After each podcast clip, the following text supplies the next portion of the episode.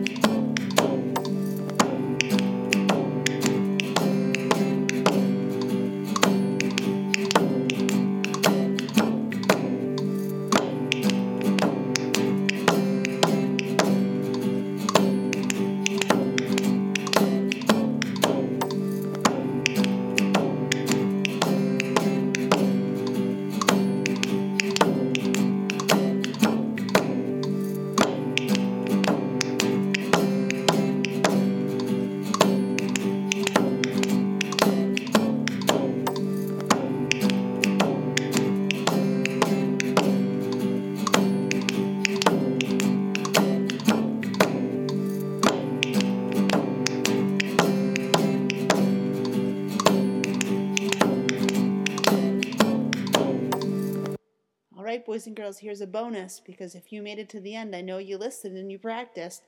When I'm giving out stickers in your next class, tell me the leprechaun flies at midnight, and there'll be a bonus sticker in it for you. Thanks for practicing and thanks for listening. I'm really proud of you.